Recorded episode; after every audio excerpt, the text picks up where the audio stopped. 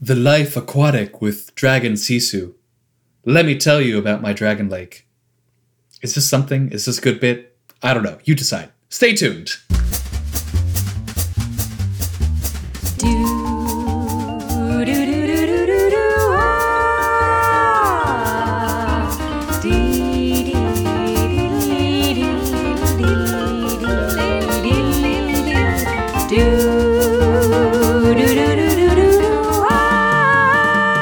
Good day, and welcome to Writers Get Animated, a podcast about animation, storytelling, and bringing folks together. I'm Chris Leva, And I'm Mackenzie Worrell.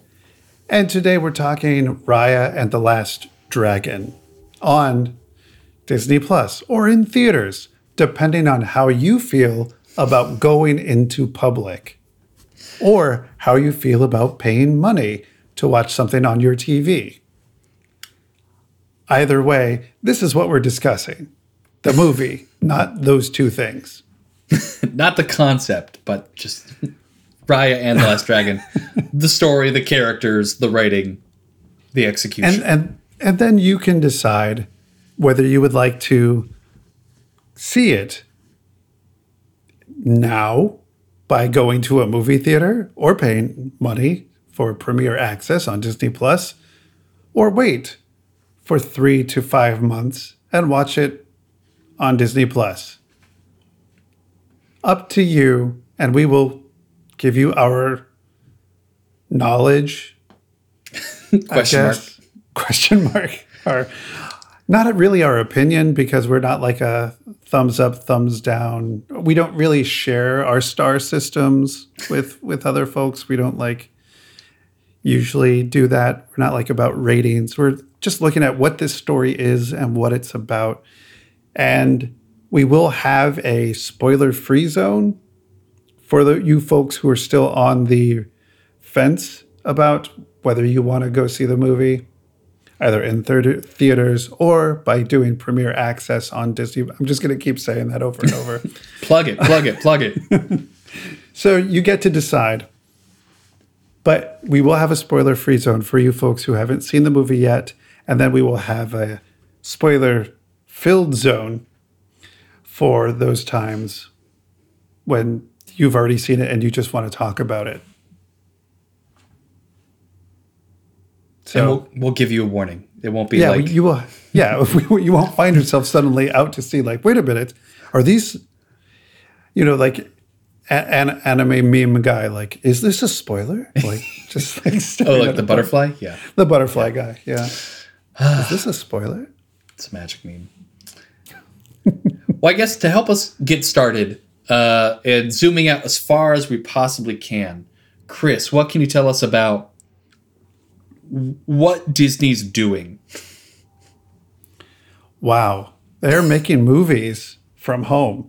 Or do you want something a little bit more specific? I'm not sure. I think sure. that's fine. I don't know if people are listening to this episode. This might be in a future world where they don't know what a pandemic is. Knock on wood.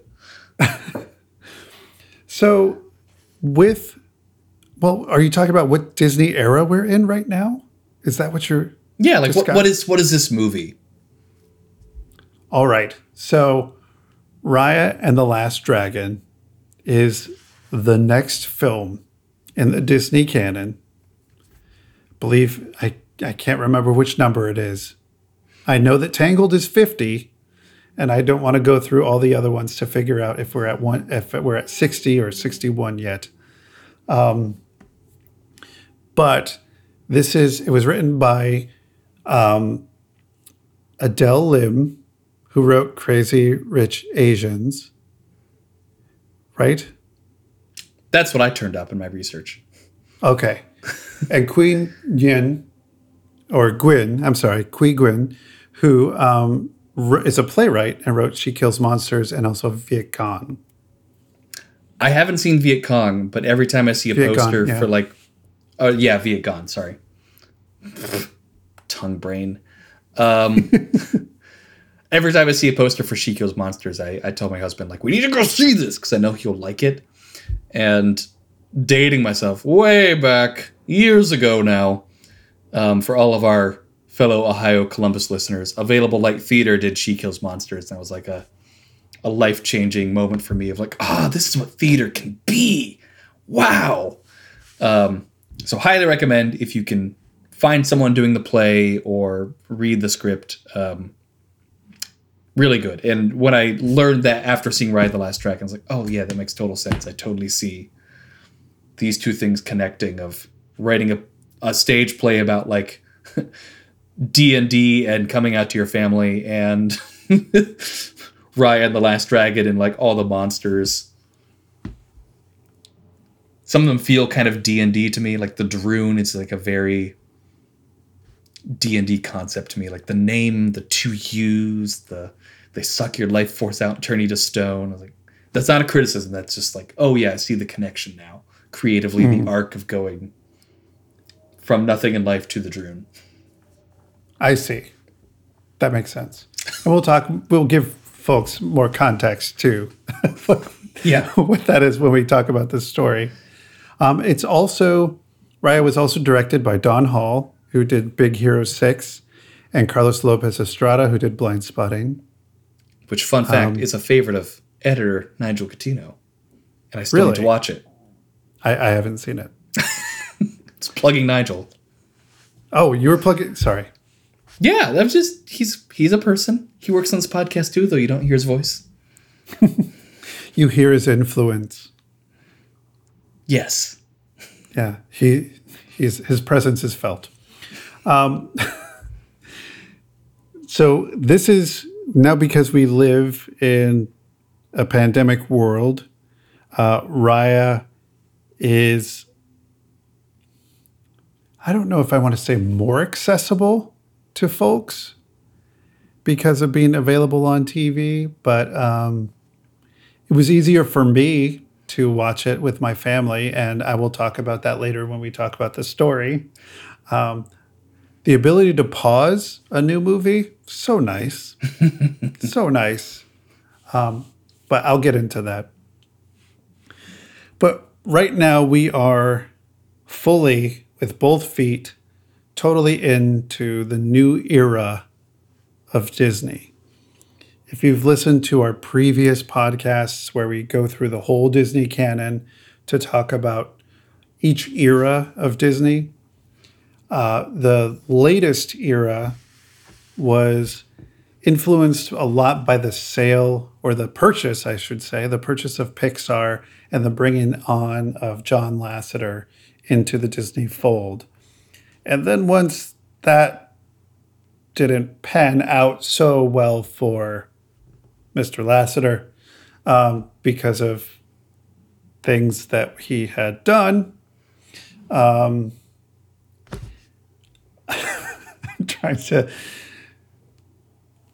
I don't know. Uh, anyway, now we are in an era of Jennifer Lee at Disney guiding things um, stepping up as the creative executive in charge and being the, the figurehead of that.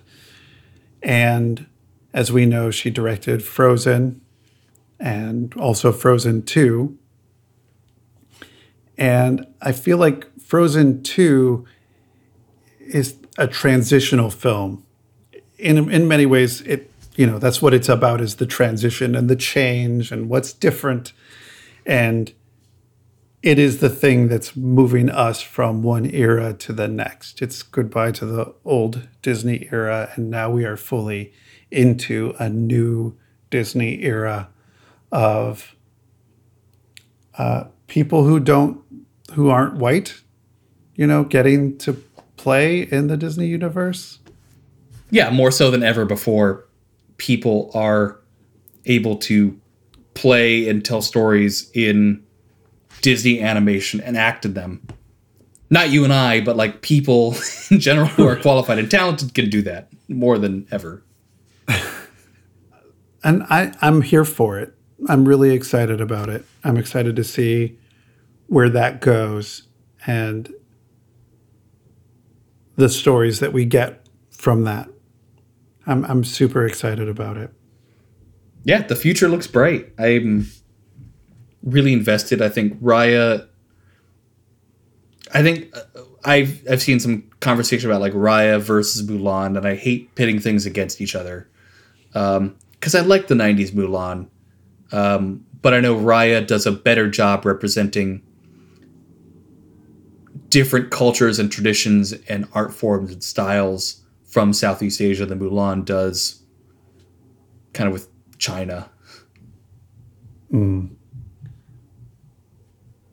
And I think some of that goes to it's one thing to go on a field trip and visit things, and it's another thing to have experienced them.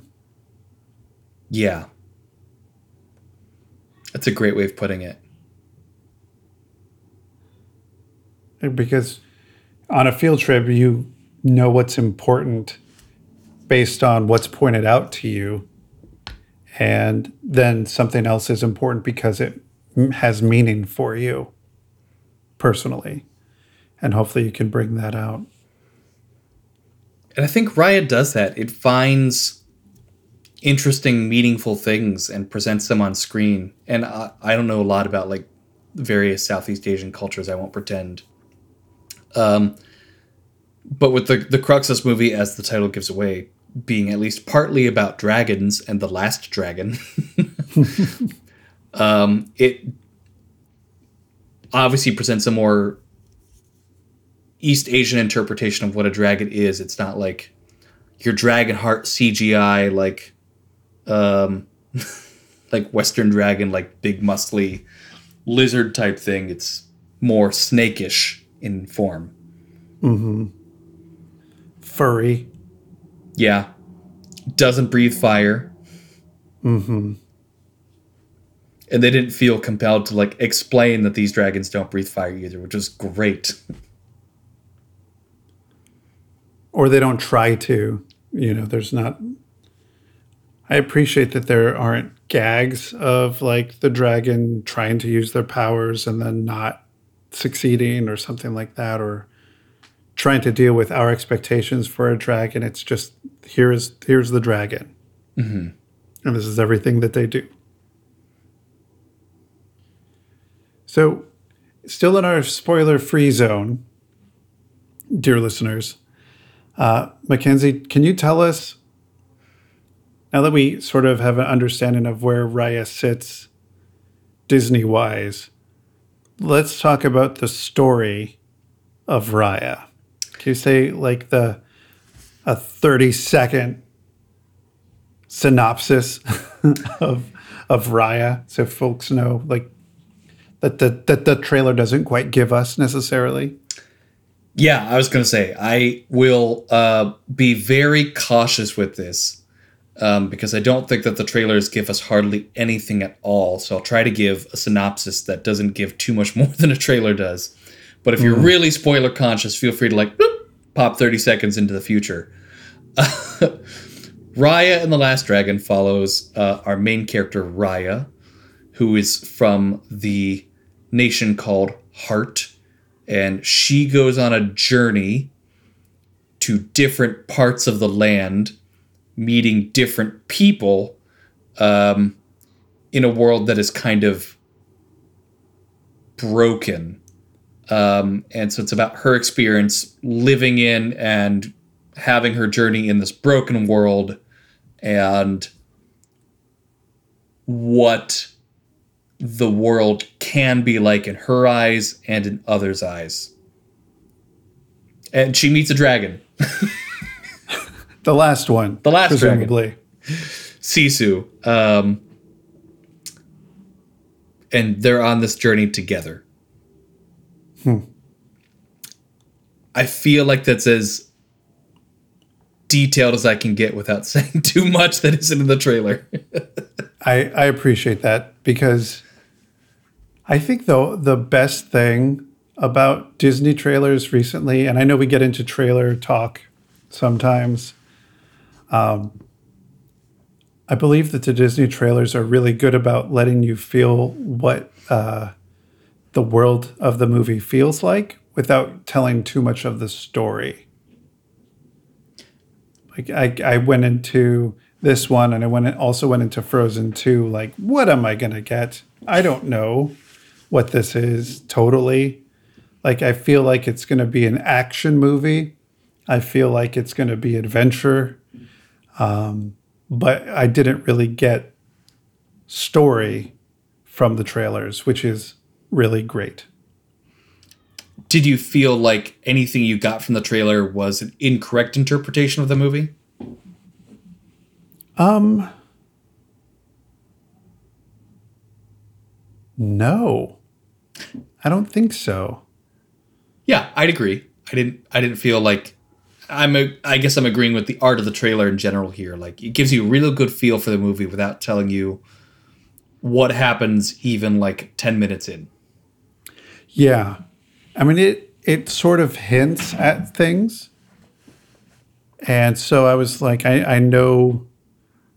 Having seen the trailer, I know that something was going to happen to one particular character, and I'm glad that it happened early on so that I could say, "Oh, okay. I I knew that was coming thanks to the trailer." But I don't know what it means and what what the point is. I think that's the bigger thing of the a trailer doesn't give you why things are important. They just show you images and you could sort of guess what happens, but you're not really getting the why, which I feel like is the point of actually seeing the movie. Yeah. I I do think the trailer shows you I'd have to watch again, but like most or all of the characters, but you don't even get the information in the trailer. Like these are important people. Mm, hmm You're right. I think we watched the trailer right before watching this, mostly because um, when when you have a very empathetic child that you're going to watch something with, you really have to get them on board with watching something new. Uh, so, Jack, uh, we sat down, we watched the trailer, said, "This is what we're going to watch now. What do you think?" It's like, okay, we could watch it. Great. Let's watch it now, and, and hope for the best. I hear that didn't work out too well at first, but you got him to watch the whole thing. It, yeah, it was a little rough.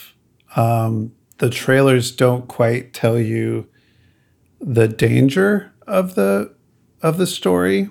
That you don't see the quote villain, um, which we'll talk about in our spoiler sp- spoiler filled zone instead of the spoiler free zone.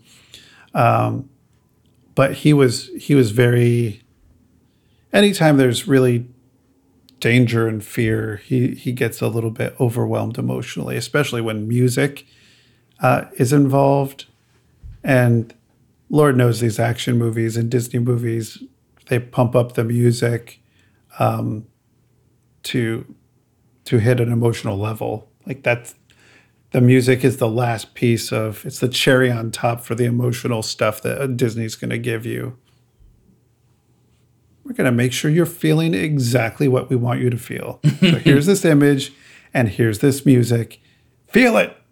Feel your feelings, fool. Is uh, what I the way I best can describe describe this. Yeah. And like movies and even plays, I think, or not movies, but like books and plays, I think people are expected to kind of have their interpretation of it, have their journey with the piece of art, and then movies and especially Disney movies are like, you will feel exactly what we tell you to feel. At exactly 45 minutes in, it's it's like very calculated in a good way. Yeah. In a good way. It's masterful. It's not a criticism. That's just a note on the art form Mm-hmm. of and, being a Disney movie. and I'll talk about that a little bit more. I know that Jack's experience um, is not necessarily everyone else's experience, but you know, we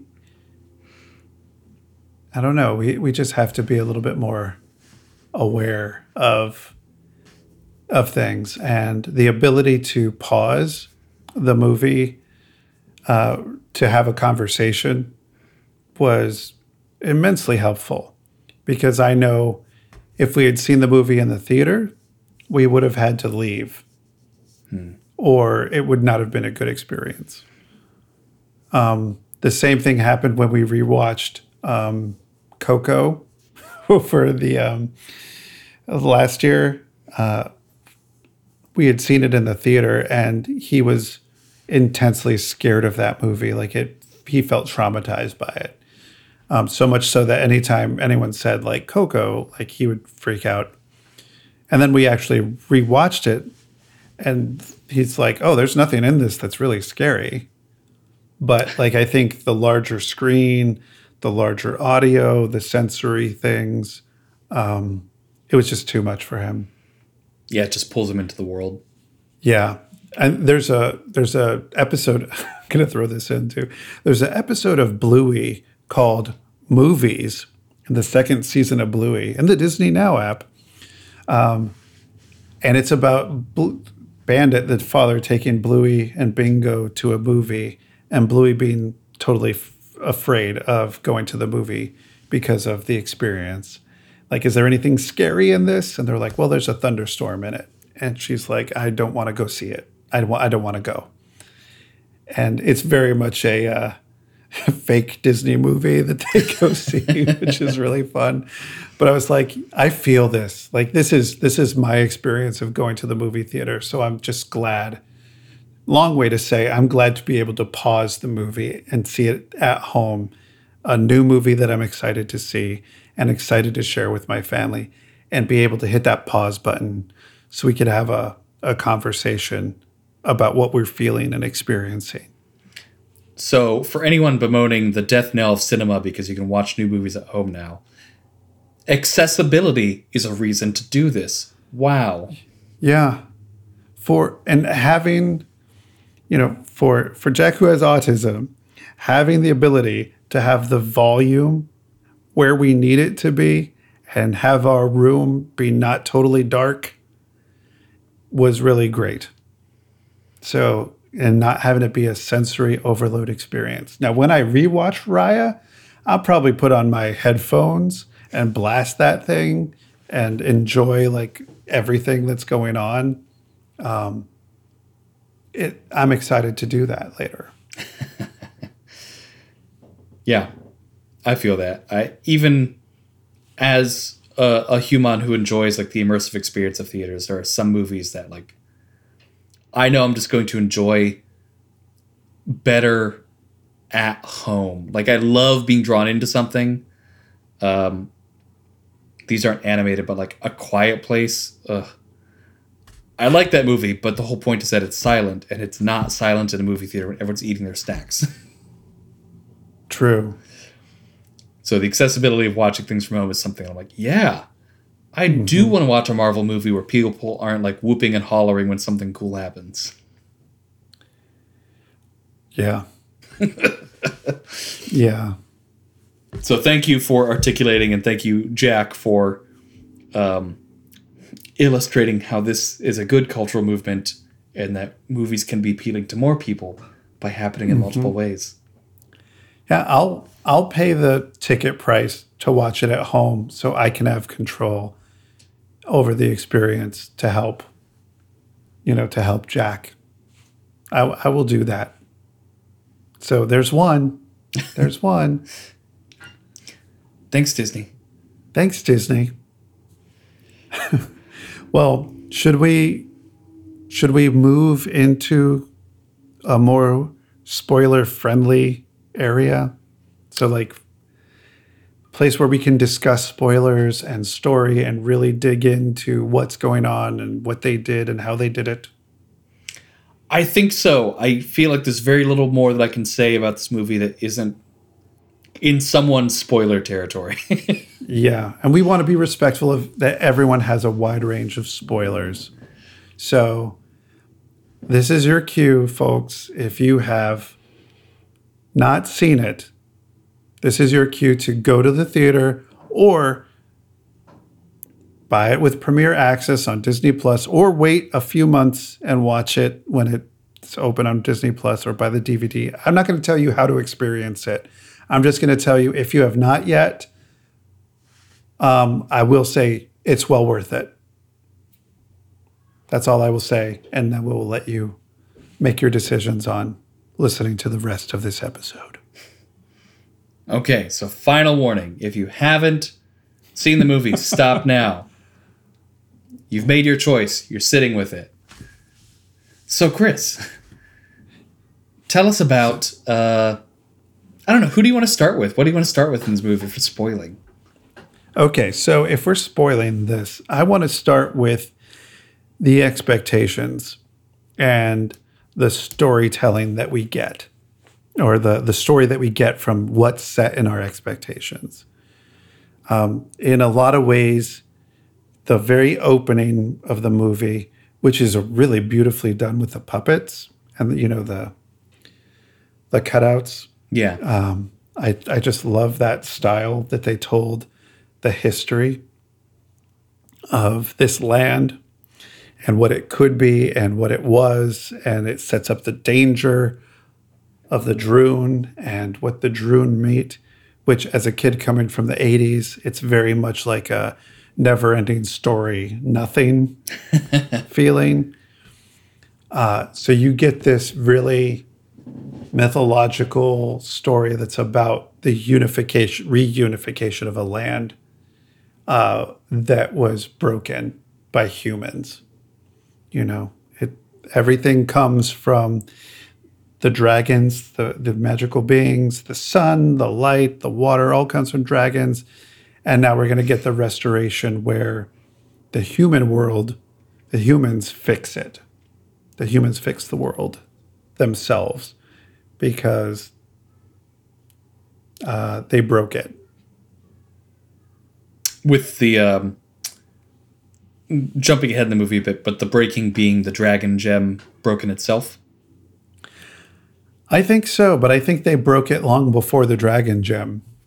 By not trusting each other and dividing into nations. Right. Mm, okay, I see that. Yeah. When they when they divided into nations, which I love the names of them, and also I love the font of the nations. You know, when they like put the the names of them, I love that font. Like that's a really cool font. Oh yeah, A plus, cool idea. I wish we had more of each one, but I know that it wouldn't fit in this movie.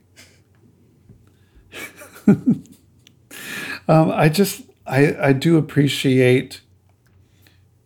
It felt like it was going to be a big adventure with, like, I was getting some major Indiana Jones vibes, and on some lower level, some Guardians of the Galaxy vibes. you know, which it's it just feels like anytime there's a hey we're in search of these things kind of movie. It's one type of ad- adventure film. Like I need to go collect these things, and I love that each one was a different. Um, what was I going to say? It was each one is a different task that has to be completed. You know, sneaking around, you have to steal this other person. You have to, you know. I, I just love that each one had its own task. Yeah, without being too elaborative about each task too. Mm-hmm. It was like, okay, for this one, here's the plan. We got to do this in these steps and like appease these three monkeys. Uh, for example. that's a good example. I I like that the first piece that she recovers has to mimic or not mimic, but has to um, mirror the what she's been training for since she was a girl, like the heart scene where she's going in and hitting all the booby traps, um, which is all her tripping booby traps and using um, tuk tuk or tuk tuk um, to try to trip all those traps. Was like this is what her whole story is. Like i i don't trust this. Something there's always going to be a trap. There's always something hidden. There's always something waiting for me. And i'm you know trying to make it past all that. I just love that that is set up as a theme from the beginning, and I like that the first s- part of the stone that she's trying to get to is uh, more of those traps. Yeah, it tells you a lot about her character and how skilled she is. She's not a novice on this journey, she is an expert. And what she's challenged by are things she wasn't prepared for, as opposed to things that she was preparing for. Emotions. Could you say a little bit more about that? Uh, I because we're in spoiler zone now. Like obviously the thing, the message her father was trying to get her to learn was you got to trust each other in order to make a better world, and she didn't see that play out, and her father was turned to stone, and so she kind of doesn't buy into that message for six years, where we don't see her on her journey, and so now that she's like on the quest proper of getting the dragon gems, she found Sisu the last dragon she has to trust these people that she runs into. Um, and those are the emotions that she has to deal with. And I, I like that she doesn't she isn't challenged by that right away. Like the first person in the fellowship that she meets, if you will. uh, they call it a fellowship in the movie too. It's not just a fellowship of the ring. It's there is a fellowship. I understand. it just makes me laugh. I, it also like maps out pretty well to the Fellowship, I think, because like Noi and the monkeys are four, and the like the four hobbits. But anyway, um, Boun, who's the Shrimpatorium boat owner person, uh, she basically like pays him to take her on this journey, um, but he's also winds up being the the person from Tail who represents the nation of Tail in their fellowship. Uh, so we're not confronted early on with the problem that Raya has to overcome. I don't think that she really gets that. She's not really forced to challenge the idea of trusting people until, um, I don't know. Tong might be the first one that she really has to like overcome those feelings for. That's pretty late in the movie. Mm-hmm. It's like even little Noi and the monkeys, like she's bought in. It's like, oh yeah, of course she trusted the baby. Like anyone would have done that. Um, so I don't think that she has to grapple with her feelings then. But each new person for the fellowship is an escalation of her trust issues. Well, I think each one. I think she trusts Boun because one, I think she has to, because she has to get away from Namaari fast. And I think that the fact that she pays him, I feel like she's the one who's has the power in that situation. Here's a young kid and she has money. She has an awful lot of jade. And he uh he'll take her wherever she needs to go. I think the fact that it keeps showing up that it keeps getting reinforced that she was right not to trust people. And the, I think the first place that she goes after um, Tail is that Talon. Yeah, Talon. Is that that's and that's where um, she meets up with Noi and the monkeys. Is that everyone here could be a con artist? Like she goes to a place that's famous for con artists. Um, Yeah, that's also is that also where um is that also where Sisu starts doing things on credit? yeah. Where Sisu just like starts going shopping to and buy stealing everything. Yeah. Yeah. This is credit. This is on credit. I'm going to pay later. Like, you can't have credit. We don't know who you are. We can't trust you. I do enjoy that like her trust is challenged by strangers because all like the nation leaders she expects to have to fight and overcome are dead or turned to stone in some way and she keeps discovering that the challenges she expected aren't there Hmm. but anyway then they eventually all trust each other in like a they got to put the silver monkey together in Legends of the Hidden Temple style and defeat evil.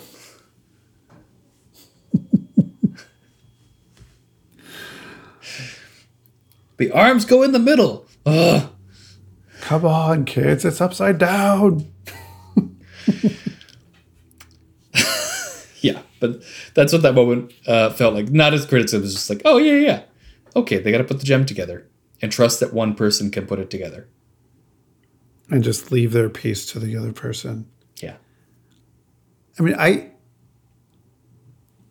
the part that we had to pause for Jack was way back in Tail, and the Druun arrive and they jump out. You know, one of those jump scare moments uh, where they just jump out, and you're like, "Oh gosh!" And so we had to pause because he's like, "I'm I'm going outside and I'm playing baseball. I'm never coming back in the house.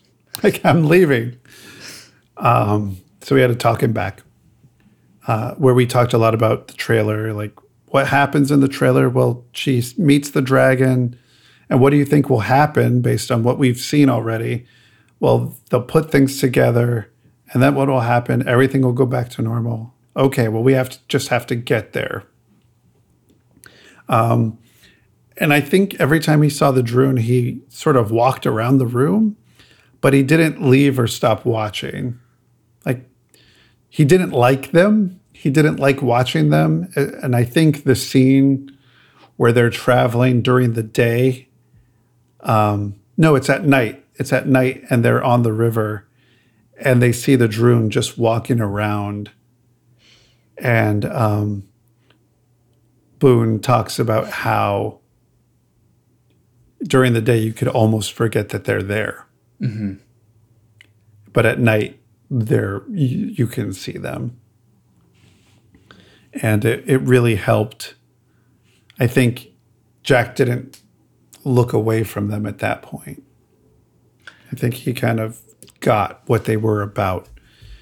Um, and I don't think anything got so exciting that he's or too intense that he covered up his eyes after that first initial, like, oh, oh no, here they come. They're coming for her.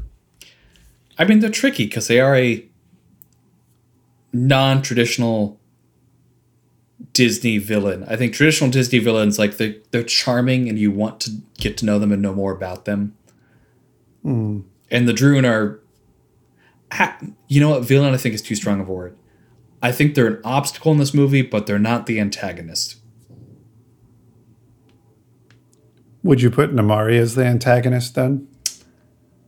Namaari Or and her mother, yeah. Okay. I think for in terms of like Raya's plot and story and what she's doing, yeah, they're the antagonist. The overall narrative is person versus self, though, of like overcoming your own emotions and fears. Which is true. Yeah, and the Druun are just kind of an obstacle. They're not. They're almost like a part of nature in this film. They're not a character that you fight against or actively doing something to hurt the main character. They're just a challenge that's out there that drives the story forward. At one point, don't, aren't they called the, uh, doesn't Sisu call them the opposite of dragons? Yeah. And, and looking at some points, it looked like they were walking on all fours, a lot like dragons. Like their movements were really dragon like. Yeah, they're they're kind of like they move vaguely like an animal while also being like this seething massive purple fog. So it's it's hard to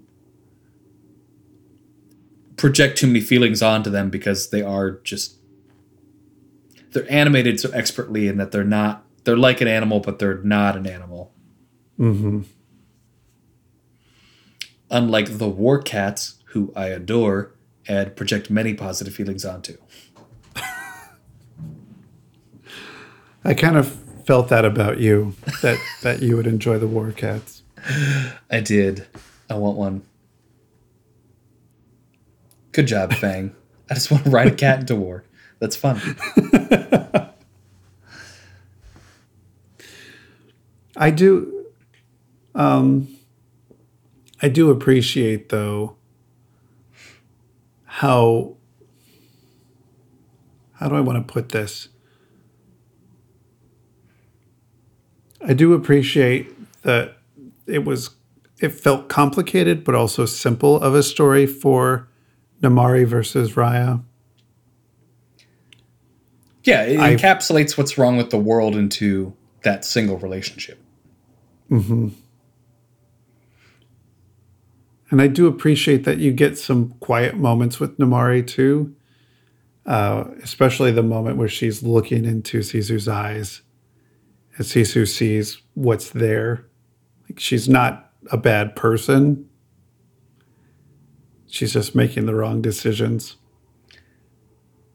Yeah. I think I don't know, I tried to have this conversation with my husband and it was like Namaari I think honestly wholeheartedly does believe in the legend of the dragons, but doesn't think they're coming back at the same time. And I think when she sees the dragon, she realizes that she's on the wrong side. Hmm. It's like, oh, the stories are real. The things that I loved as a kid are true. The moral of those childhood stories is right, and I'm doing the wrong thing. Because the thing that I want, that I'm nerdiest most about in the world, the dragon nerd pairing, um, is against me in my quest. But I think that's also the difference in her mother and Raya's father. Is you have a father who wants to unify people and trust everybody, and a mother who wants to take everything for herself. For the protection of the people of Fang, Yeah. I, But- sh- she's a soft enough villain. Like, it's like, yeah, you just want to protect your people. Got it. Fang first. Fang first. Well, I I do also think there's something about that belief that I I think that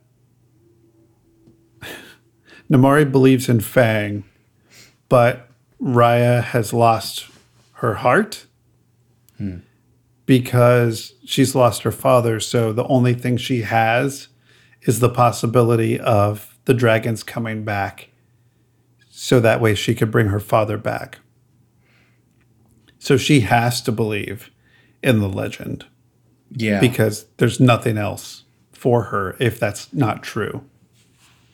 so ultimately both these characters have selfish motivations driven by their experience with their home nation and those motivations come into conflict until they realize that working together is better And I think there's still a moment when you realize that Namaari's mother's been turned to stone. That Namaari's now out for. I'm not sure. I was a little confused, other than it being a really, and I don't use this word ever, but dope fight scene. I don't think I've ever, that felt really weird to say. Uh, it was a really terrific fight scene between Raya and Namaari there. I mean, there were there have been a few, but this this final one where they're fighting and then they realize the rest of the fellowship are leading all the people of Fang out, um, trying to save them from the Druun. Um, I'm just, I'm, I have so many questions about what Namaari's going through at that moment and what she's feeling and why she's attacking at that. Part of me is like, just fix it, just, just fix it, you know. i mean And I know that's not the message, but of of all the things that i'm pulling from pandemic era i think one of them is just understanding stress more. And i hope that we all as humanity understand stress more. In that when you're really stressed you kind of zero in on whatever your problem is at the time and you kind of lose focus on the logic of that problem sometimes. I know I'm being very vague but like if during the last year of pandemic you were trying to put together um, a piece of furniture because that's what you need at home, and for some reason it makes you break down and cry because you can't put it together. That's really the stress of pandemic. You've zero you've zeroed in on the current problem without any context for what you need from that or why. Do you need to build the mm. chair right now? No, you don't. But that's what you've chosen to focus on. And I think that's what happens to Namaari. She gets stressed out and realizes her ongoing problem is with Raya. So she zeroes in on Raya being the embodiment of all the problems. And if she can defeat Raya, that solves everything. End of problem. I think that's well said. Maybe I'm psychoanalyzing, but um, You you might be. I feel like these are two traumatized characters. They they're both um, single parent characters. You know, there's no father for Namaari. There's no mother for Raya. Um, so that way Disney could hit both of its bases. Let's have two families that are um, missing a a parent. And right there, if you remove one parent, right there, their their um, uh, adverse childhood experience or ACE score goes up to one, just on just on that basis. and having those childhood adversities, that trauma, um, would just really ramp up their um, their stress levels. I'm not laughing at childhood trauma. I'm just laughing that you know enough about this already to talk about Well- it for the movie. I, I know a lot of it from from my day job and also from my the reading that I'm doing for fun, which is a, a book called The Deepest Well about childhood adversity and trauma. So that's how I go to bed at night, reading about cortisol levels and trauma and you know Sounds like super super light reading. The way it's it's written in a very uh, accessible way that you feel the humanity in it rather than the science of it. I mean, you understand the science of it, but then you also are seeing the human life effects of these people. And I love that we're talking about this based on Raya, um, because if we can't have deeper conversations based on the art we're witnessing, then why are we watching the art? Why are we experiencing the art if it doesn't bring up other things and other questions? And I think for many people and young audiences, Disney movies do do that, but they can't articulate those feelings yet. And that's when they mm. grow up to be English majors like you and I. Hmm. I was a theater major, so I would say theater is just a subdivision of English, and I, I don't mean that as an insult. I just mean it's the same vein of like humanities majors. Maybe that's a better way of putting it. okay, that's probably better. I will I will accept that. I'm I'm a student of humanity. So we haven't talked much about Sisu herself yet. I think that's a good place to um, wind up. Yeah, It's on Sisu. I enjoyed. I mean, I, I should have predicted this because it's a movie and it's a Disney movie. I enjoyed that Sisu wasn't a competent dragon. Yes. she's a foil for Raya, and that Raya is seemingly prepared and competent for the journey ahead of her, and Sisu is like absolutely not prepared in any way for any of this, and she wasn't prepared before. Um, but Sisu does get the emotional understanding, and Raya has none of that. Hmm. So I just thought that was a nice, nice foil, nice dichotomy. I, I think that it's said in a very modern way, but I think the truth of it is in the, the group project analogy that she uses to describe how she helped, Yeah. which I couldn't, I was laughing for a long time after that just the you know you're in a group project and you still get the same grade. You know, you're the one who turned it in. Like you still get the, the same grade. And I was like, okay, so what we're going to experience in this is somebody who may be undeserving of the trust is going to be the one that you have to trust the most to do what's right.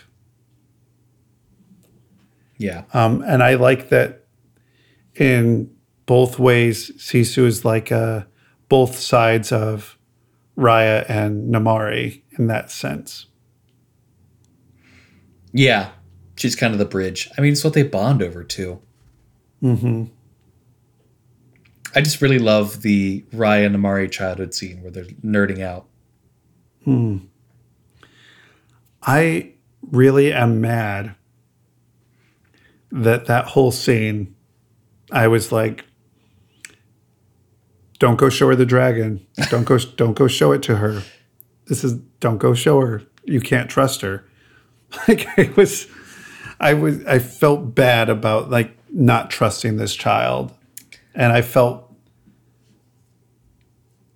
but also it's, it's such a good turn for Raya to realize that she's been had at that moment, like that it was all something. But you don't feel that Namaari herself was totally trying to do everything. Hmm. So you don't know how much of that was true and how much was, uh, you know, just trying to ingratiate herself somehow to Raya. Or she the go- the plan was to ingratiate herself with Raya, and it just so happened that they do nerd out about the same thing. Yeah, I mean, I think that's ultimately how any distrust in the real world is bridged. Like, what do you have in common with someone else? Mm. And do Chris and Mackenzie have in common? Being animation nerds. right. Let's talk about that for an hour at a time for five years. Um, but to bring things a little bit back to Sisu, just where she is in animation Disney tradition, I do love that here is a Disney animal sidekick character who in in like the great tradition of like the genie who talks about the theme of the story, has all the knowledge of it, but doesn't necessarily have to have like fights or anything with the uh, main character. Like the drama doesn't have to happen between them. Mm. I, I just like that there is this bond that happens. Um, and I, I do appreciate that Raya is not always entirely sure of how she feels about Sisu. Um, like, you know, where she's just trying to hide her from everybody. Um, yeah, I think they philosophically disagree on things, but there's no like friendship ending argument. Mm-hmm. Which I I so appreciate. It it feels like there's no manufactured drama or anything. Mm. And I also like that she's just authentic and funny and like the the scene that that's my favorite thing. Never mind. I won't go into it yet, but Yeah, I just I just appreciate her. And I would love a prequel series where we're like all the dragons are hanging out. Dragon Times. That would be a really great. Yeah, getting to know the other characters, like a '90s Disney Channel like TV show spinoff of the movie style type thing. Right. And we chatted a bit before this, and I shared that I. I I like this movie, but I think my only criticism is that I wanted it to be a TV show or like a limited run series. Mm-hmm. It felt like there's so the world is so rich and there's so many characters, and the possibility for how they interact with each other is so dense, and it just get little hints of each thing. That I almost wish instead this were like a a WandaVision style like special event. Like here are the six hour long episodes of Raya and the Last Dragon. Or the 10, 40 minute episodes of Add some dragon stuff. Give us a Sisu flashback episode. It was Mm. Agatha all along. Whatever. give us a whole episode where we're in each kingdom, I guess. Yeah. I don't know. I I feel like there's more to mine there. And I've been thinking a lot about my feeling about that. And I, I think that I don't mind that as much with Zootopia because they say like, oh yeah, there's like the the ten suburbs of Zootopia, and we're only gonna be in three of them in this movie. and like Until the doesn't series. yeah, it, it doesn't go into all of them. And um, Raya uh, has fewer places overall, but it does go to all of them. Um, we didn't get much tail. We hardly got much Fang, honestly. What's Fang like outside of the capital city? Um, apparently nothing because it's all water now. Yeah. So why do they want to go there? Tell me more. Let me in. Yeah, I think if your criticism is I want thing I want more of the things that are there, I feel like that's a pretty good uh that's a good thing to be bad. Yeah. the criticism is I wanted more of all of this. I think that's good. uh, there was nothing in this. You know, sometimes you see a movie and you go like, "That didn't need to be here." I don't think there was anything in Raya and the Last Dragon that I felt didn't need to be there. It just felt like it was a lot all at once for me. Like I wanted more of everything because it was all well thought out and executed. Um, so it's like either put less in the movie so I don't want more and it feels like the right amount, or like give me much more, please, thank you. I feel like the only one that felt like it was the right amount was um, in Spine with Tong. Because the beautifully done reveal of him being the last one left. And like, I don't know what to do with you because I am the last one. Yeah. And yeah, we probably would have gotten, if it were a, its own 40 minute thing, we would have gotten backstory and other things where he talks and we learn more about him. But I guess there's the, also the Guardians of the Galaxy where we get a, a strange talking big strong man who, who has a strange pattern of speech. It's one of the new archetypes. The social archetypes are still, I think, jockeying for power, and we'll get to our new Commedia dell'arte set of team archetypes for the next 10 years soon, hopefully. I hope that like Con Baby like ends up in there though. Like here's a baby you can't trust. That's the new archetype. Look, we got Boss Baby before Little Noi, just saying. Oh, you're right. it it it is there. Well done. Uh, well, I know you alluded to having a favorite thing. Uh, what was Okay. your favorite thing? My my first favorite thing that I wrote down was like anything done by Sisu. Just she, she was like my favorite thing. No matter what she said, I was like, this is the best thing ever. Um, but my actual favorite thing was where they're coming up with the plan. And you you of course get the Ocean's Eleven or like Spider Verse plan sequence where it's like, okay, here's the plan. And you get Boun's plan, which is so awesome. Like, I'll go in and I'll take out the first guards. like, I'm gonna knock them all out. And then you guys come in. And everyone's like, no. then Sisu says her plan, which is, and I'll bring a gift. oh, thank you. And then she's like, see? And, and then all of them are like, no.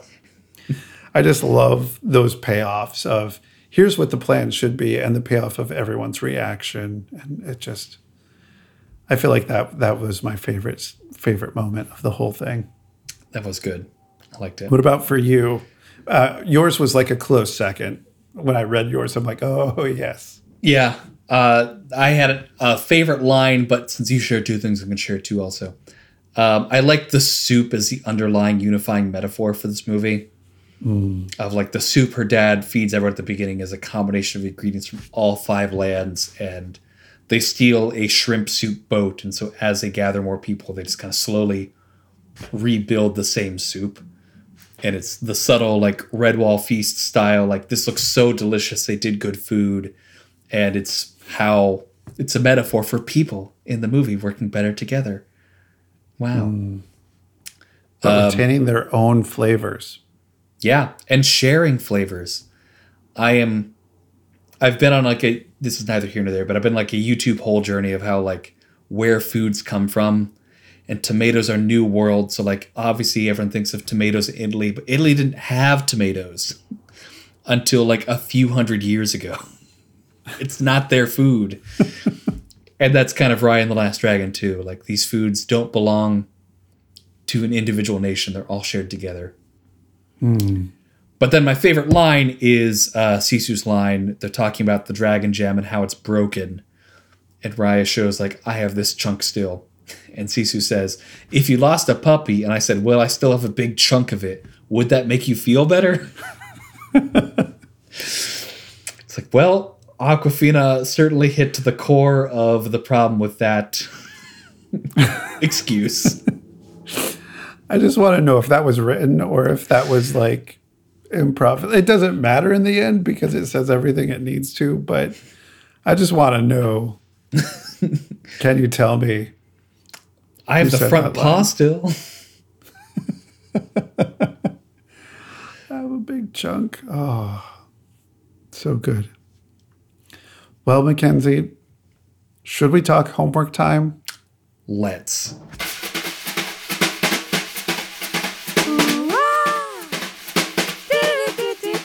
For your homework, watch new Tom and Jerry stuff. We're talking about what Tom and Jerry looks like in the year 2021. So, watch as much of the Tom and Jerry movie, the new one, available in theaters or on HBO Max. Make your decision based on your family, your health, whether you've been vaccinated, your comfort for public places, your needs. Make your decision and watch the Tom and Jerry special shorts. There are two of them on HBO Max. As always, thank you to our engineer, Nigel Coutinho, and to Jacob Reed and the Champagne Drops for our theme music.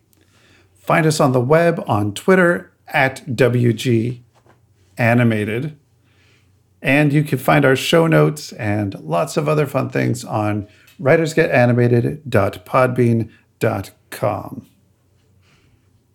Let me tell you about my dragon gem. Do do do do do do do do do do do do do do do do. I'm doing really bad Wes Anderson impressions right now. Oh, maybe that's why I didn't get it. Oh, I don't. wow! I'm sorry. I don't. I don't do Wes Anderson movies. I know I'm a dirty hipster. Sorry. Sisu, Zisu. It's all it. That's where my brain went. Good night, everybody.